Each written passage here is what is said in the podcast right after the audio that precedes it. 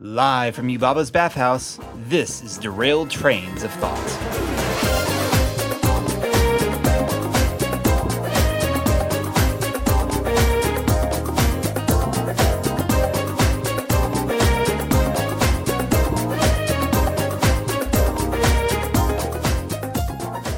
Well, hello, and welcome to episode 48 of Derailed Trains of Thought. This is Timothy Deal. This is Nick Hayden. And we uh, we're coming to you um, really really tired because they've been putting us to work like slaves. Yeah, I have like calluses all over my hands. I thought this place was supposed to be relaxing. I- I Didn't, the brochures didn't say anything about no well, humans clause. exact. We need to keep our mouth shut. Last time we said, "Hey, maybe we'll end up in a," and we did. yeah, yeah, we have to be careful about that sort of thing. so- the podcast has a will of its own. yeah, it's like the, as I said before, like the Mouseketools. Yes.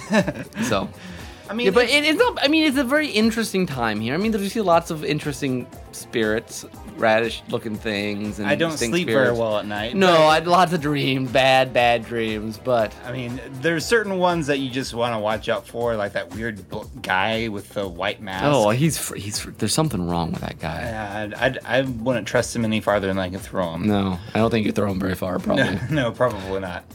But um, welcome. We once again we're risking our lives. Um, Taking a break from uh, scrubbing and Scrubbing scrubbing, and, and- more and- cleaning, yeah, lots of cleaning. lots of cleaning. Lots of cleaning. But, anyway, uh, welcome to episode Well, forty-eight. cleanliness is next to godliness, so that's a good Well. I guess that makes sense when you're at a spirit. But yes, so if you've uh, this episode forty-eight, so if you've been doing a uh, two-day marathon, don't worry, hang in there. You're almost through. dun dun dun. Uh, but thank you for uh, listening in. Uh, how? Oh, go ahead. That was it, two seasons of 24. That's right. That's a pretty good track record. So, uh, how have you been, Nick? uh, Despite uh, before we got got here, apparently you brought your cell phone. you. Uh, I don't think that's my cell phone. I have no idea who that is either. Huh, Okay. Apparently one of the spirits brought their cell phone and they're getting um, prank calls Okay. or something. Interesting. Won't be the first time, I guess.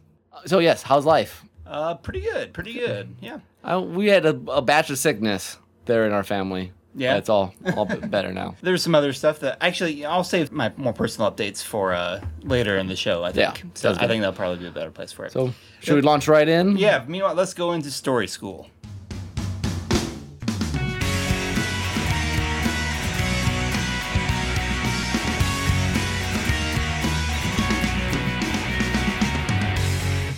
Today's story school topic is beauty.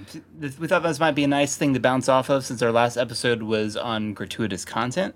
Uh, this would be kind of okay, so that's some of the bad sort of things you don't necessarily want in your story, but what's the good stuff? Nick, what is the good stuff? Uh, Bradbury. No. Uh, no. uh, Well, when I was thinking about this topic, I was thought, well, beauty is a very wide subject, so I thought I'd try to break it down. And I guess the first thing I thought of, uh, there's, I guess, two different aspects of beauty, types of beauty. One is just that sort of things that all fit together. You know, beautiful prose, beautiful words, beautiful. You know, the way the symmetry in a painting, mm, or mm-hmm. the craftsmanship. You know, is a beautiful table.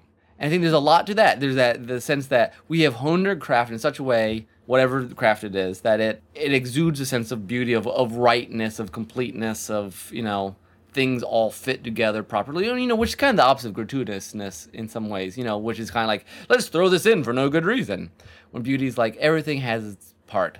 And I think we can talk some about that if we want. But I think the more interesting beauty is something that's slightly above that, more uh, more of an emotional response to something you see, you read, you experience. Um, and it might be because it's well put together, or maybe not. It's just like this this um, not quite like an epiphany, but that sort of moment, that sort of like it just strikes you and, and it sinks deeper down from it. You know, it goes through your mind and sinks down deeper into like the soul, the emotions, the it lasts for some reason or other. And that's a sort of inexplicable, indefinable sense of beauty. Okay.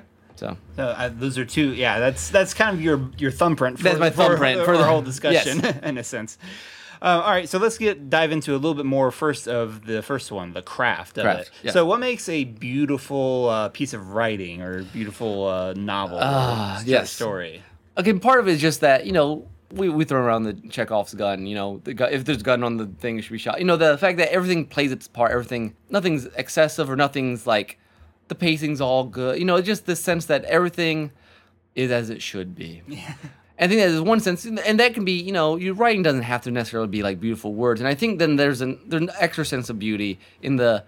I remember Tolkien saying, I think it's in that essay um, on fairy stories, talking about that certain words, if you use them right, simple words have a lot of power to them. Things like gr- grass and tree and le- and a lot of times we just kind of throw those around. But when Tolkien uses them, you know, they have this whole world of meaning attached to them. And I think there's a sense in beauty is being able to pull out of words, at least for a story, pull out of words the meaning that's in them, mm. as opposed to just slamming them together and doing kind of this cursory meaning of stuff.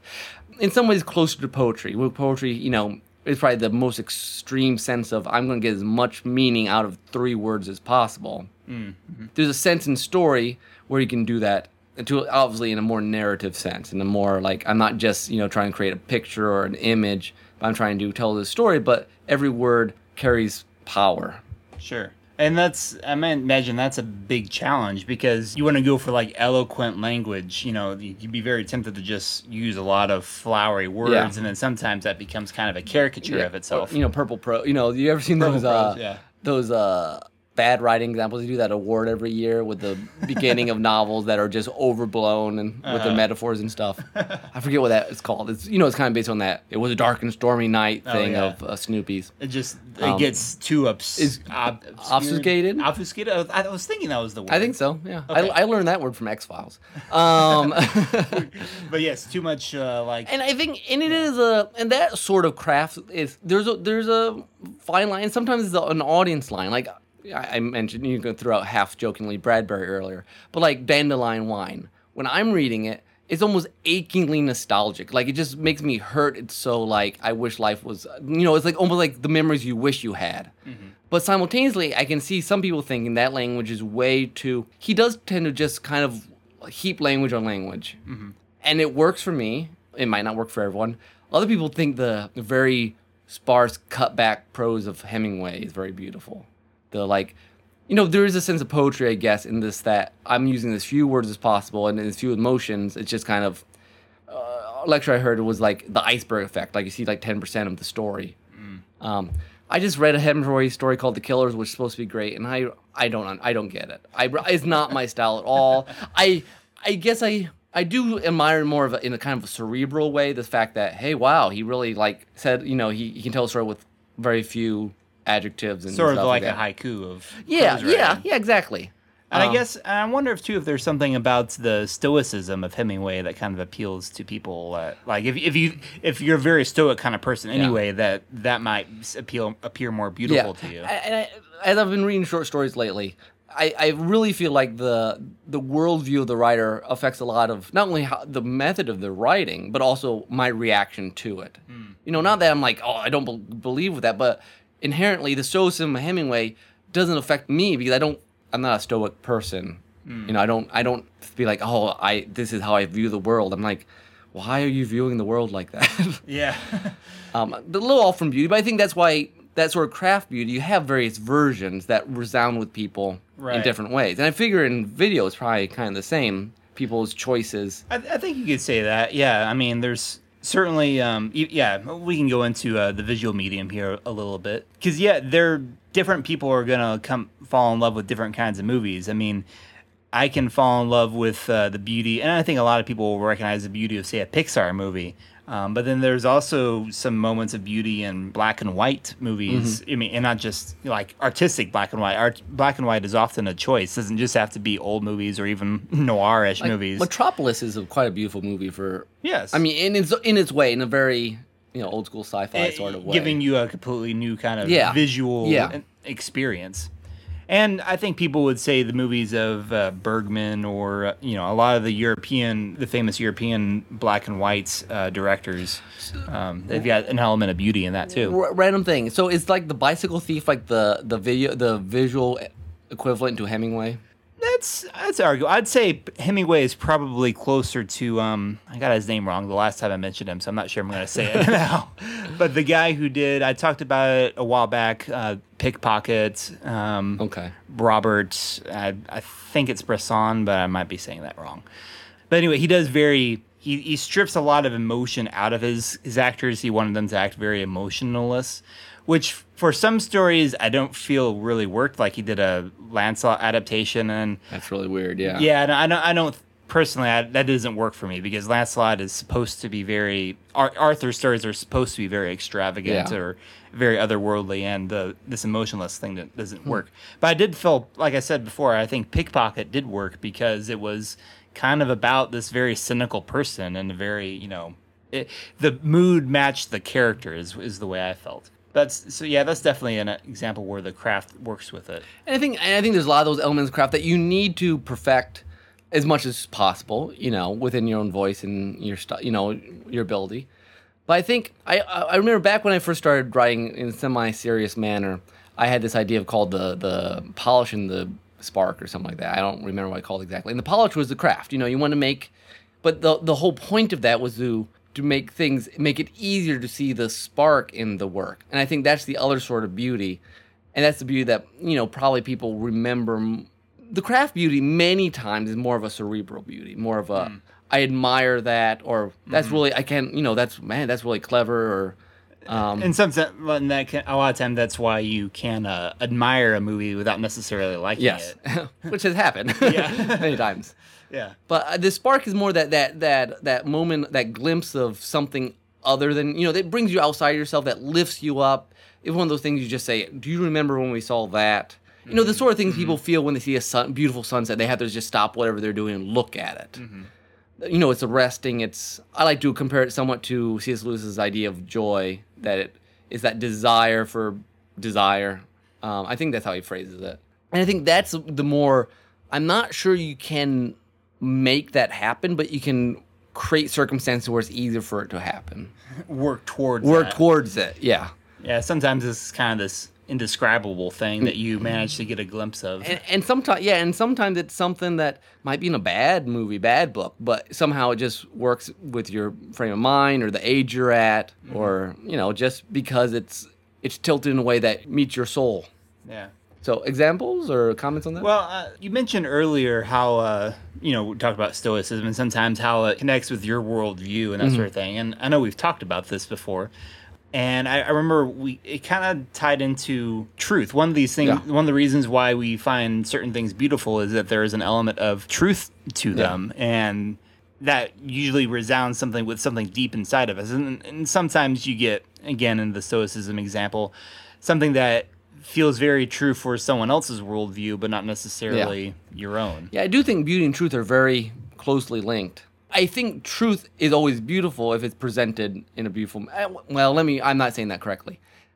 Yeah, I- I think- there's a very fine line here. Yes, there's a fine line. Let me rephrase my idea, which is I think, at least for me as a writer, one goal is to know the truth and then to present it as beautifully as possible. Because to me, part of the possible role of a writer is to highlight good things, you know, to we like to talk about how things should be. You know, you know, when you have a King Arthur novel and it's all great and then to bring back Lancelot, when Lancelot commits adultery, things go bad. So you're making bad things unbeautiful, as opposed to you know, in King Arthur is always, especially in the more uh, old ones or the more romant um, romanticism, you know, you know the the style of romantics. King Arthur is usually a very beautiful figure, very beautiful character. You know, in the sense of he's heroic and noble and all this other stuff that he's something you aspire to be. Sure. Uh, and then I think there's a lot of times where the, where characters are beautiful in stories. Sam Gamgee is a beautiful character. Yeah. You'll do anything for Frodo. That is something that you're ju- people remember. Lot, Yeah. Many people, re- you know, this is like if I had to be a Hobbit, I would be Sam Gamgee. you because know? I want to be, you know, I 'cause- wanna be- he's a servant in a lot of things, and people recognize how humble he is and how he's sacrificing for Frodo. And you know, he carries Frodo on his back and gives him the food and more. And the whole scene in Mordor in that last section is just genius. Yeah. Because Frodo really can't do much at that point. well, yeah, and that's there's beauty in a very dark uh, section of the story. Yeah. So like when Sam's there and they're both in the prison in uh, Minas Mor- Oh. Morgul or Mor- Morgul, yeah. um, and he- and Sam sees the star and sings that song. Oh man, good Yeah. stuff. Yes. the, the eucatastrophe is generally a beautiful thing. Have we defined? Well, I'm sure we have at some point, but eucatastrophe is Probably. sort of where everything's going bad and then it turns good. And I think when you use that in such in, in a manner that resounds with, at least for me, you know, truth and stuff, it's nice. It's good stuff. It, it's So- where yeah, whenever whenever beauty and truth meet up like that, it's very good because truth can take on or I should say falsehood, lies can take on a beautiful Yeah. form. Beauty can be deceiving, you know, it's done used incorrectly. The Bible refers to Satan as a, a he, that he masquerades as an angel of light.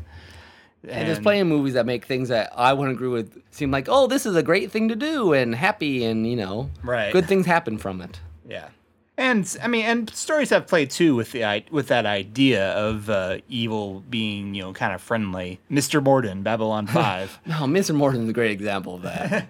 I mean, the audience doesn't trust him at all, but for Londo at first, he seems very appealing. yes. and I'm sure there are other characters like that that aren't coming to. Oh, I'm yeah, I'm sure. So, uh, how about name some beautiful moments, scenes, characters? Well, when I was thinking uh, about um, beautiful, I guess we're going more into now and again into the uh, The the, more emotional the side of emotional side, yeah. Yeah. Because we could talk about the crafts all day, but Yeah.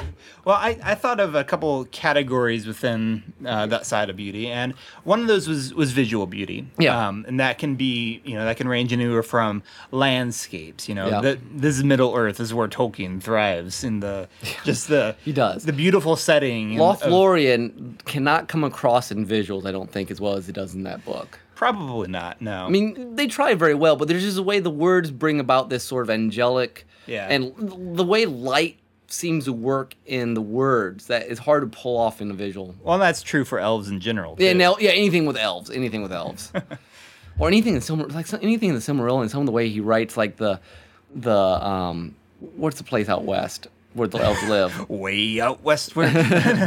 no, no. Uh, But you know the trees, Yes. and you have the you have the Silmarils, and then you have that that tree. Then then the like the ancestor of The- um, Shelob comes and sucks it dry. That scene is astounding in Yeah. the Silmarillion. Which is, an, I wonder if that's partly because the Silmarillion is such a history in a sense that you've the scenes that that do have very striking visual imagery are very memorable. I, I think I do think it's that. I think Tolkien knew how to use language, being a linguist. that that is I mean, that is very true. especially in the very mythic stuff resounds with me. You know, mythic stuff always seems more beautiful for some reason. Yeah.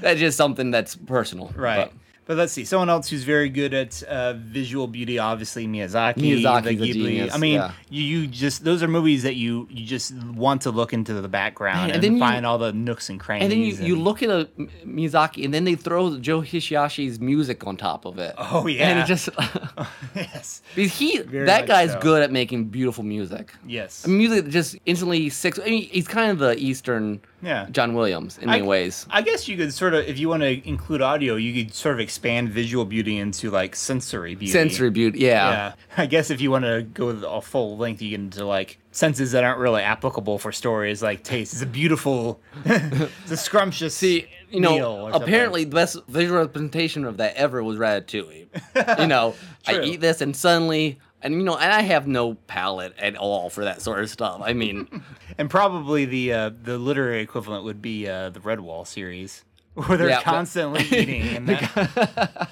it's like after battle, yay, a feast.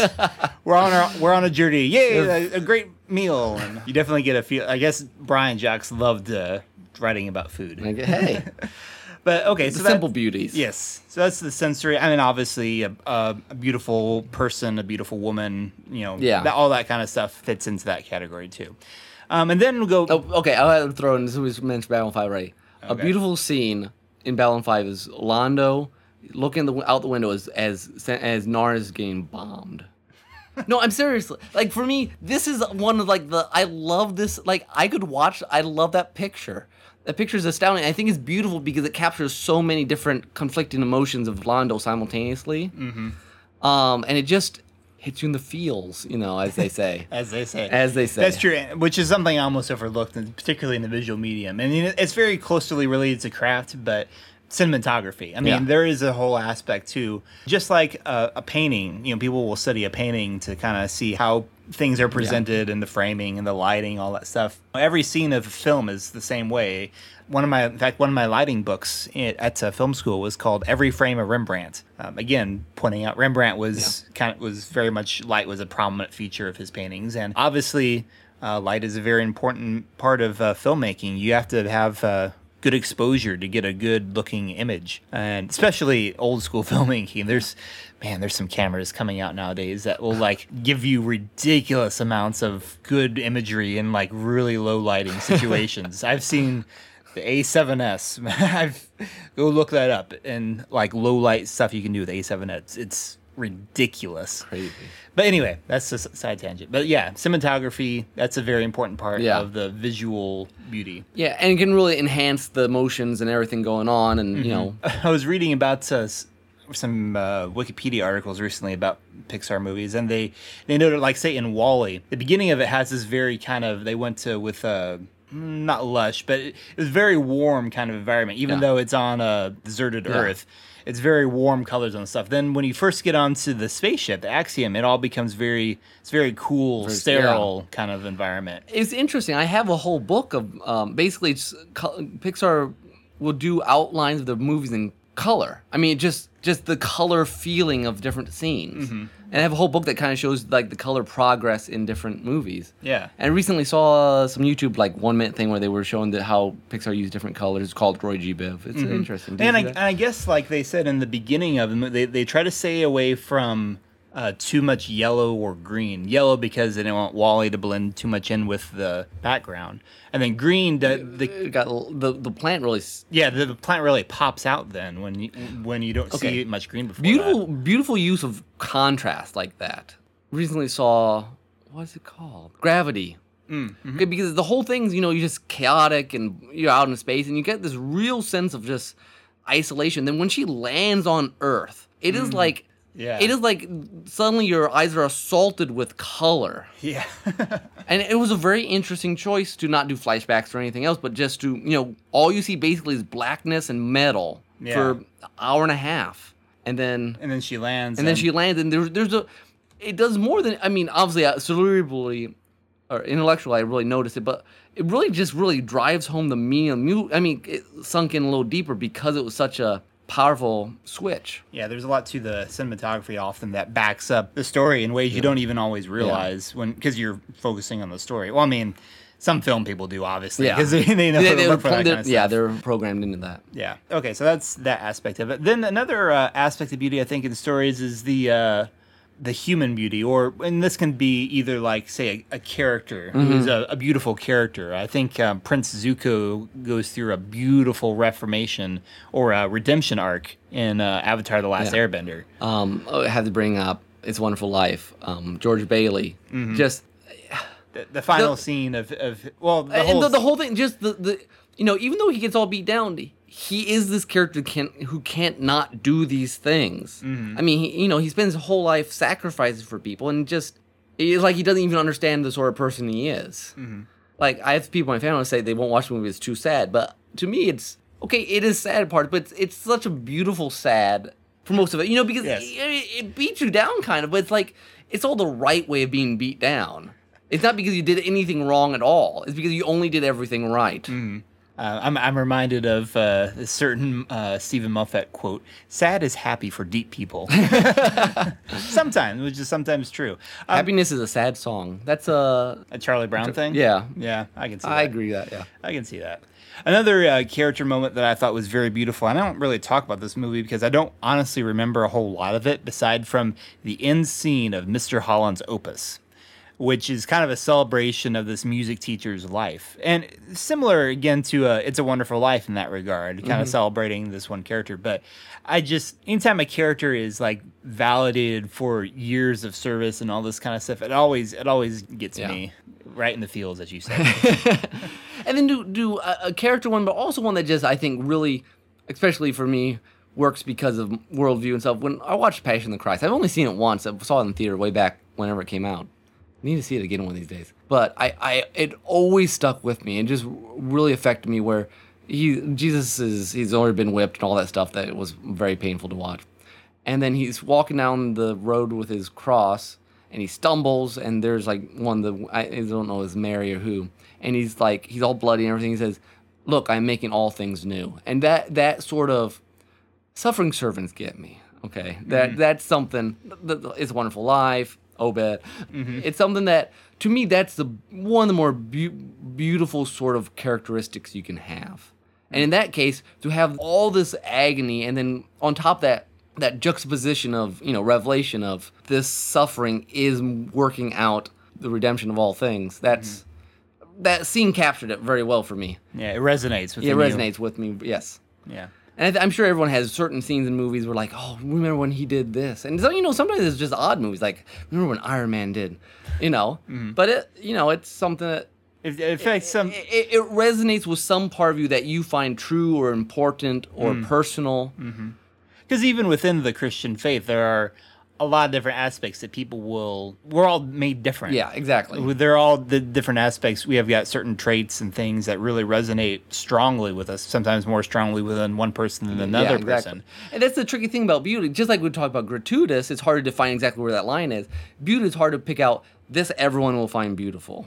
Mm, mm-hmm. I mean, you might find everyone will find the craft good. Yeah. Anyone who knows anything about the craft, but it's hard to say everyone will be affect deeply affected by this moment. Well, and, and that could be a tricky thing regarding craft too, because sometimes you have a movie or a book or something that someone who's a longtime student of the craft would be like, this is not very good. But Yeah. maybe someone, you know, and that's one of the great things about being a kid, for instance. You you don't have all this like background experience of like what defines what is a good and a Yeah. bad story or, you know, elements or cliches. You don't know any about any of that kind of You stuff. come fresh at stuff. Yeah, so like there's a potential for a lot of movies early on that you know later on you realize okay that wasn't so good, but there that's why there was that part But- of you that resonated. with And that it. was the first time I ever saw that happen. Yeah, You know, even if it happened in every movie since then, you know, the first time. And that's, you know, that's an unf- unfortunate thing for us sometimes as humans that the second or third time a certain thing happens, we're like, oh, we've seen that before. yeah Where sometimes it's still just as, I mean, sometimes it's just the writers are also just using it as a,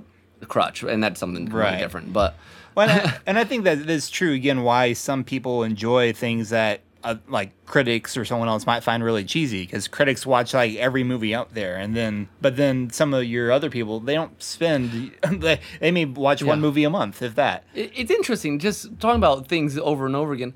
Sometimes I wonder if beauty it doesn't have some sense to do with how honestly you you know like some scenes can be maybe the writer's using the crutch, but you're you're uh, observing it with a, this newness, this honesty, this like hmm. I'm taking it at face value. right Um, and I think I would guess that earnest earnestness. I guess that's writing things earnestly. Maybe makes it easier to make it beautiful. Like you're not trying necessarily to be. Imp- you, you sometimes if you try to be impressive, you're not as impressive if you're just yeah writing something that you deeply feel. Mm, mm-hmm. Or like as C.S. Lewis would say uh, that one time, don't worry about being creative because if you worry too much about just being creative or original, you won't find out becoming real original. Yeah. But if you your focus is on the story, which we've said before, you'll turn out some good stuff. Yeah, but I think we, we've rated this earn, this beauty and truth. So if you don't believe it's true, it's not going to come off beautiful. Yeah. But if you if you, this is like something you, de- you you believe in, and you write it in that, you know, and somehow convey that passion, that you know, the way you admire or whatever, I think it's much more likely to come through. And then if you have a good craft, it helps too. But yeah, very true. Okay, let's get back real Yes. quick to uh, finish up. Also, on the the human side of things, we said talked about a beautiful character. Yes. relationships are also Ah, a very yes, important yes. part of that. Obviously, romance is a big part of it. I think there's always that one romantic movie that you know it's really touches you because Yep. like yeah it felt it feels real and you know and that can be you know that's another tricky thing some romances can feel fake like um, another oh, what is that? It's the one where uh Christopher Reeves is in. It's like Mackinac Island, goes back in time, and he you're not talking about superman no no no it's the same actor, oh okay but he goes back in time. He meets this girl. i don't think i've seen that Oh, what is that? Somewhere in time or something like that. Anyways, people love it. It didn't work for me. That's all I'm saying. Because one of these, like you know, one of these cross time and deep barrier sort of love stories. kind of like the lake house i think that worked for Yeah. some people and didn't work for Yeah, others yeah, probably like that. yeah tell you another relationship thing that i thought worked really well WALL-E WALL-E, it Man. worked amazingly well. Yes. yeah i remember I, that's one i distinctly yes up obviously the beginning of up I don't know how you do that in five minutes, but you can. but I, I just remember Michael Giacchino. I just remember in in uh, WALL-E sitting in the theater when like they kind of reunite uh, out in space and they do the dance Dance, around yeah. the spaceship and just ah, that's a beautiful moment. And then directive. Dir- uh, uh, Yeah. And then say, anyways, oh yeah, yeah, yeah. I think I think those relations, when done really well, you just beauty, I think not just you know it affects you, but then you're like, life should be like that. Mm-hmm. And I think that's the point of beauty is that you want that makes people want to make life like these things that you feel like aren't even like you feel like they can exist, but you're not sure that they can survive, but you want them to anyways. Mm. I guess you could say the ending the losses like that in a sense. Yeah. Like I don't agree, believe the afterlife is anything like what they do in the end of it. But, the emotional resonance of that is very yeah, you you Yeah. you want to sometime have eventually have be able to you know meet with, with all these people Do- and do- share in that fellowship yeah, and and have all the past in the past. in the past. Yes, and I everything think that happened happened. and I think that ties into one last idea with uh, beauty, and that's the lost beauty. Um, okay, not Dun, dun, shh. I wasn't relating to that loss, but Good transition. this but the idea here I had was from like the elves leaving Oh, Middle, yeah. Middle Earth, or um, in That's Castle in the Sky. beauty. It's a sad beauty. It's it's something that was once great and beautiful and grand that is now gone, and somehow that makes it even more beautiful. I think the human race has been dealing with this ever since Garden of Eden. That- Honestly, that, that sense of yeah, that that lostness, that brokenness, and the fact that you can see glimpses of it not being broken. yeah.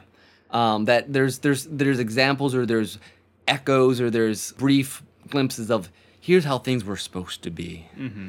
Um, and I think that's what makes it so beautiful. It's it goes back to that you know the defining it as beauty almost rise up this desire in you like That- if only or like one day. and that it's almost more beautiful because you can't have it sort of thing i mean with christianity again there's this hope that we will have it Yeah. again someday that someday all this will all this trouble will end and someday we will experience that beauty Yeah. again so when if you can tap into that that's that's an amazing thing And yeah, most stories are some version. I mean, cl- conflict is I lost something I wanted, but we don't. You not not all conflict focuses on that aspect of deep things that we have lost. yes Redemption. Sometimes stories are like that. Beautiful moment. You know, Ben Linus. yeah No one else wants me. He's the only one that'll take me. Yeah. Well, to wrap this up, I uh, w- wanted to give you a chance to read a certain Dostoevsky quote you mentioned to me the other Oh day. Oh, yeah, I found this. Well, I didn't find it. Actually, I was reading uh, Dawn Crandall's book that she was on our podcast quite a while ago. Quite a while ago. Um, but her book's out, and I, I thought, hey, I'll read that. Um, but there was a quote at the beginning I just thought was very interesting. First off, because it's uh, Dostoevsky writing it. I'm not sure who says this in The Brothers Karamazov, but it's from that book. Let's see. Beauty is not only a terrible thing, it is a mysterious thing. There, God and the devil strive for mastery, and the battleground is the heart of man.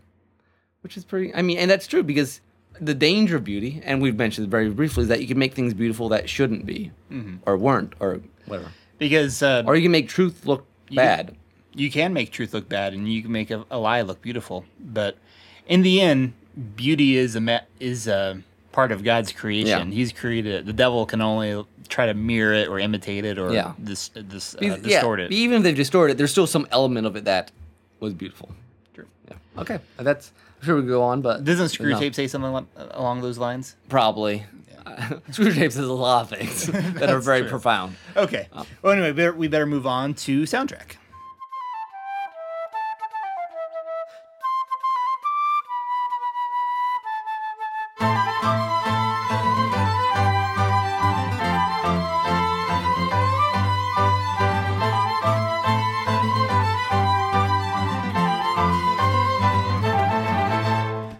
Okay, for my soundtrack today, I opened up OC ReMix thinking I would do a Secret of Mana song because there's a lot of beautiful music from that game. Yes. But I didn't get much farther from the homepage and I realized there was a new Final Fantasy X remix. We don't do Final Fantasy very often, so we thought. Yeah, well, I try to. yeah, anyway, we actually do. well, Nobuo Uematsu makes great stuff. He he does. He's a master of melody. I think the only one who does it better or on equal ground is uh, John Williams Yeah. these days. The song he wrote for Final Fantasy X is a gorgeous one, Yes. so I couldn't resist. This is a remix of At Zanarkand, and the name of the song is Zanarkand String Quartet. So, as you can tell, beautiful classical, emotive, wonderful stuff.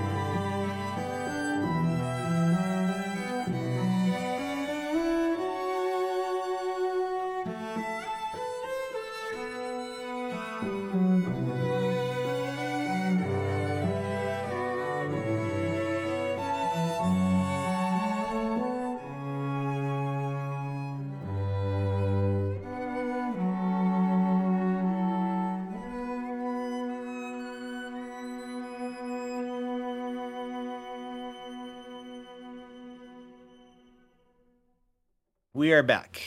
I uh, hope you enjoy that It's- a string quartet. Any version of Zanarkand is worth listening to, I think. yeah, that that is true. It's hard to mess that song up bad. That's true. And you know, I'm not sure if I said who who did that. That was remixed by Gray Fox 1217. Dun, dun, dun. So there you go. All right. With that said, we're going to go into our next segment, which is a bit of story.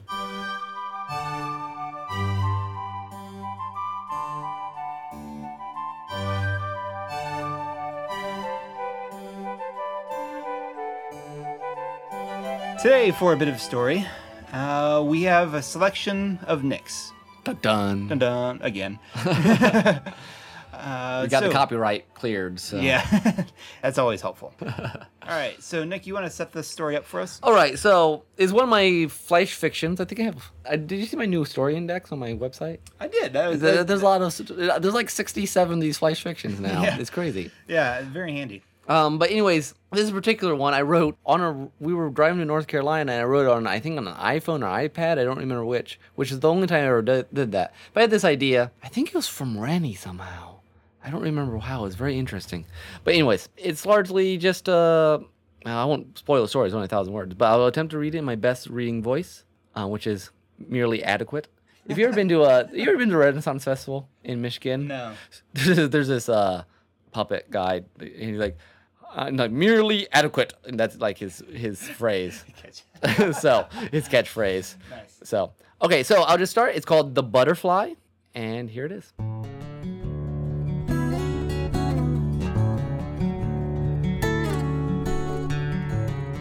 He listened to Charlotte's laugh from where he pretended to study, and watched her from behind his notebook. The sun shone in her hair and on her cheeks, and the sound of flowers was on her voice. You could pick it out distinctly from among the six of them jabbering away. Hers held a depth of rain and cool darkness, while the others were birds twittering endlessly. Daniel tried not to stare, but it was May, and it was deliciously warm, and the calculus upon his lap was heavy and pale, a mushroom upon the green fields of the park. Everywhere, almost men and almost women lounged and dashed, flung themselves foolishly into grass pulsing with color, skipped and sang and sauntered. Yesterday, hid in the mists of time, the future rippled out endlessly, moment by moment, savored like the wet crunch of golden apples upon the tongue. Today, Daniel decided, for perhaps the seventh or eighth time, he would finally find a way to get Charlotte alone. Always, she traveled with her gaggle, smiling and setting the world on fire with her brilliant gaze, her music subsumed into the alien feminine scherzo. He had exchanged words in the cafeteria and classroom, joined in mock fights in the dorm lobby, but he knew no more about her than a thorough scouring of her Twitter feed might, and did, reveal. In the new made light of spring, he ached to know her more clearly. He stuffed his homework into his backpack, stood, and approached with unthinking confidence. Pan's wild flute strengthened him. Hello, he said, finding it the easiest way to assault the din of discussion. Charlotte, could I take you on a walk? It's a lovely day. Such directness confused the collective. They looked to Charlotte, asking wordlessly if she understood what was being demanded of her, and she looked to them, asking for permission to answer. Sure, she said, her smile returning. That sounds fun. She glanced back unconsciously as she left her almost twins, like Orpheus looking back to ensure Eurydice still followed. She and Daniel walked in silence for a time, settling into the path, into the possession of one another. Did you see the new Pixar yet? he asked. Of course she had. He'd seen her there with her tribe. It was the first question, the necessary question, because to inquire of movies among students was to inquire of weather among farmers. And she began to speak. With joy and passion, she spoke. And he listened, ears tilted, his soul aghast with wonder at the aria of her speech. When she seemed to come to the end of a thought, and the final strains of music began to trail into a holy silence, he would add a few words, prompt a question, and she, after a moment's hesitation, like a skipped heartbeat, will let forth a melody in response. He listened and picked out a second theme beneath the first, and like a conductor, he drew it out, and her rich, deep voice flowed over mother and father and brother, touching softly, with great care, upon a phone call or childhood memory. And they walked among the shadows and the blinding sun, in grass overfull of chlorophyll, surrounded by young demigods convinced of their immortality. Daniel passed soundlessly. Charlotte colored the sky and painted the clouds and shaded the trees with quick, tentative strokes. She glanced at him and flashed her teeth in unaccustomed delight. Why do you look at me like that? she asked. Like what? he answered, reddening. She laughed and turned away. In that burst of triumphant joy, he spoke. From the longing in his heart, he spoke brash, impossible words. Who are you, Charlotte Nussbaum? They had nearly gone full circle, and the sun continued on its dying path, blazing as it fell to earth. At the picnic table, like a flock of pigeons, the others waited, squawking. Daniel touched Charlotte ever so lightly, like wind that kisses flowers, and she stopped. He looked at her, letting the question flutter around them, skittish, a butterfly deciding whether to land or to flit away to other gardens. Her face was sun upon rough water, blinding and beautiful and confused. She glanced at her cohorts, her band of sisters, for they sensed her, and she sensed them. Daniel could feel the gravity pulling her. Should we? he ventured. She shook her head, distracted. The walk was over. The song was ending. With the echoing sounds of footsteps, the lead was exiting, stage left. The question landed, ever so gently, ready to fly. He heard its tiny feet upon the red of her lips. I, Daniel, I don't know. She turned away, and the little butterfly disappeared, and with shouts of joy, the harpies welcomed Charlotte back as she joined her voice to theirs, and was swallowed up in the too bright light of the setting sun.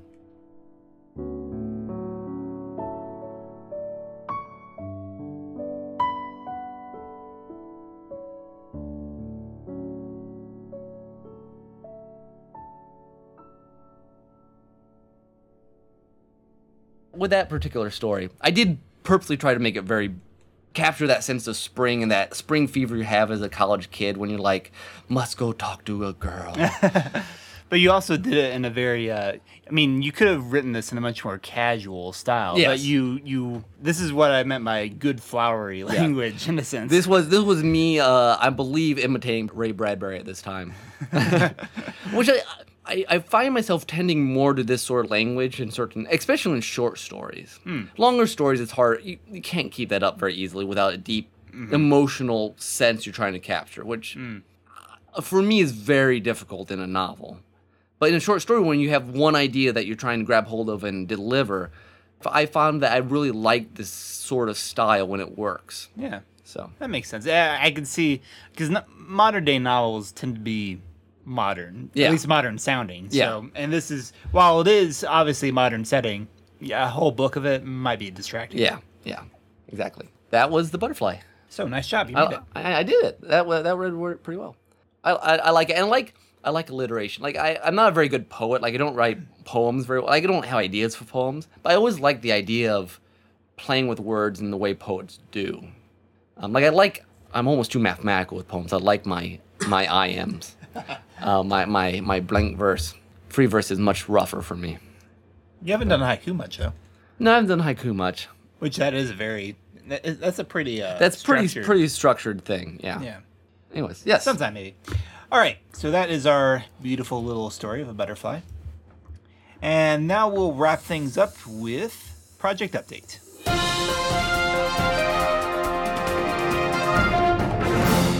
All right. Tim, so you have some big news. I do have some news. Yes, uh, New Wells Rising is now available as an ebook. Dun dun dun. Yay! So you can go over to childrenofthewells.com right now and go download that. You can pay as much as you like for it or nothing if you so wish. Um, not that we're saying that's the better choice, but you know that is an option. It is an option. No, seriously, uh, it's uh, we're really happy to have it out there. Um, if you've not read any Children of the Well stories, there is a previously on section written by uh, Nick's wife Natasha. yes. Who's very good at doing that sort of thing, putting Yes. things together, and and it's a it's a nice kind of a nice place to come in if you haven't because it's, it's almost launching kind of phase two of of yeah Children Children of the Wells, Wells. yeah. Mhm. Yeah, we are we're right on the cusp of entering kind of a new time of uh, Children Wells, and and it's it's fitting too because we've um, I don't remember if we talked about this on here before, but we have put together a compilation of uh, a print compilation of Braun and Clea. The first three uh, Braun and Clea novellas have been uh, put in one print book. it's a, it's a nice looking book, Yeah, it is a nice looking book. about book. 300 pages, a good sized novel. no? And now with uh, this, with my story finished, uh, that completes the first uh, Jason trilogy, Yep. if you will. So that will probably be coming out in um, next month. the, the hope is by no later than early November because we want it for a the Allen County Public Library book signing the thing. author thing. Yep. cool. Which I just went to the tail end of that last year, but actually I was really interested in uh, that one. There's a panel at the end about uh, self fiction or self publishing. Oh, okay. Which I just thought it would be interesting. you go and see what. Yeah. Yeah, because you know more, way more about it than I do. But I'd be really curious to I'm, out. I'm sure there's a lot say. more now than there was. I mean, it Yeah. keeps changing, and Yeah. So I think I thought that would be interesting. Um, So if you're in Fort Wayne, you can come um, to Allen County Public Library. I believe it's November 9th. Yeah, sounds right. Yeah, So- I think that's right. Yeah.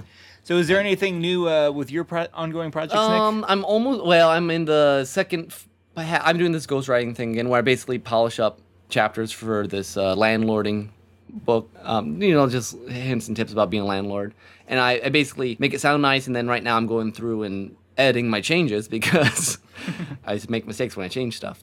Sure. I'm making sure it sounds good after the fact. So that should be done pretty soon. Writing a quick short story just because I wanted a break. And then I got to write my play for the youth for Christmas, which will be, uh, it's always an interesting thing. I got about three pages done of it, but Cool. Yeah, for uh, for writing not being your your full time job, you you do get a lot of different things you have to write for. yeah, I, I yeah, I was thinking the other day, I, I like, I mean, I probably would be, do fine if I wrote full time, but it's, it's, I don't know, I like having a job that's just, I work with my family, I get paid, I do, you know, do other sort of stuff, you know, that feels like I'm interacting with people and helping stuff, and then I get to come home and I can, I can write my own stuff. So it worked well for me at this time of life. oh, cool. So- That's always good. Um, and then and then the hope then is to get back on Stren Fred because it's been I knew I was going to have to take a break to do this ghostwriting thing, and I figure I'll just do that and the play real quick and then get back to Stren Fred unless there's a Children Wells thing that needs to be done. But now the question is, can you get back to Stern Fred before November? Because I know you had talked about doing some NaNoWriMo stuff. well, and the thing is, as it sits now, I, I kept thinking about doing some, but honestly, I'll probably if I get this short story done, which is what I want to do, I'll probably go back. I've done enough other stuff. I'll probably go back to Stren and Fred unless there's some yeah, other thing that has to get done. sure. Yeah, but I figure I'm I'm starting to miss it now, and I'm I'm ready to do the third section. Well, that's a good sign that you're missing it. Because for a long time you were just ignoring Yeah, it. well, I got deep enough into the Fred. I mean, it still will be a, it'll be rough because I have to reposition myself yet again into the whole third section. Uh huh. But I think now it's having done two full thirds and some of the third third done. I feel like oh wait, I can actually get this finished.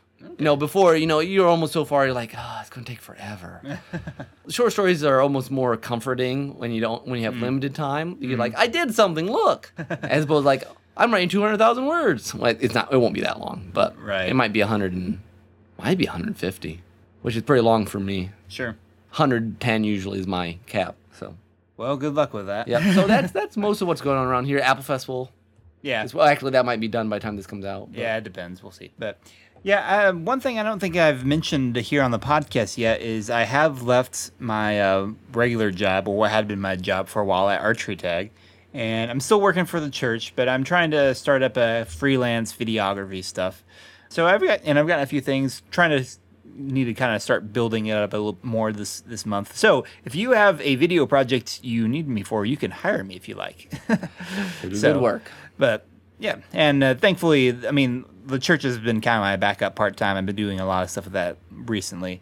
Um, Yeah, that's nice. So, for yeah. transitional yeah, purposes. I, I think so, and we'll see. Uh, I my goal is to uh, get some things in motion uh, through the end of this year, so that beginning next year, I can kind of pursue the web video series or the Nice. web series thing I've talked about before. Nice. So we'll see how that goes. And then we have wish me luck. some uh, Derailed Trains news. Yes, there's some Derailed Trains news. We released on September 24th was our uh, four year anniversary. which is like right around like the anniversary of Lost, isn't it? Yeah, Like, Well, within a couple days. yeah, very strangely enough. I, which I, I don't think we had. I don't think we ever knew that, yeah. well, and September 24th is also Jim Henson's birthday. Well, so hey, so it's like a perfect combination. yeah, but obviously the world wanted Uh, us to, to, do a podcast. Yeah.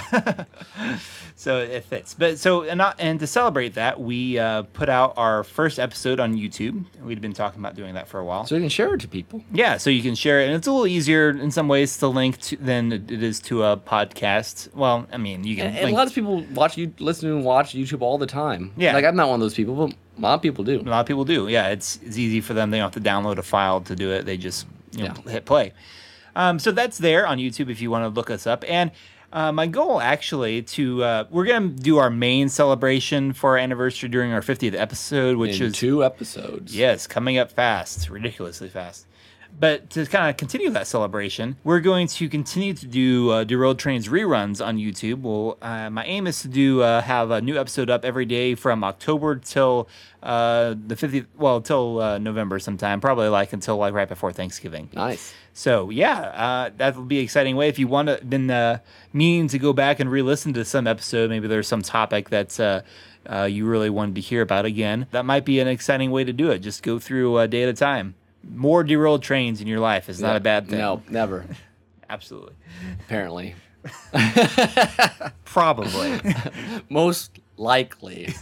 All right. right, here we with, with that, now that uh, we've downplayed ourselves, uh, we should mention uh, our own our own website. Yes, uh, derailedtrainsofthought.blogspot.com is our main site with all the episodes. All the episodes. Um, All the episodes are belong to you. Uh, That well, no, they're not, but they're available for you to listen to at your old trains. and then you can email us at uh, derailedtrains at gmail.com, Mm-hmm. which is checked once a year. a little bit. I think I check it a little bit more. I often know. that. but that is available. We're also on iTunes. You can download all our episodes there, and uh, we we do need to work. Zach was telling me a little bit more about that uh, The Stitcher?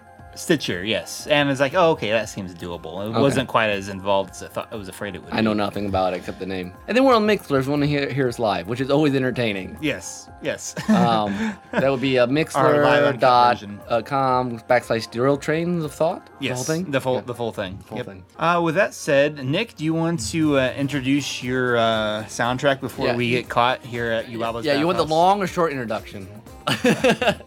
Uh, Okay, here, here's here's my medium introduction, which is the other songs I wanted were too long. Um, Yes.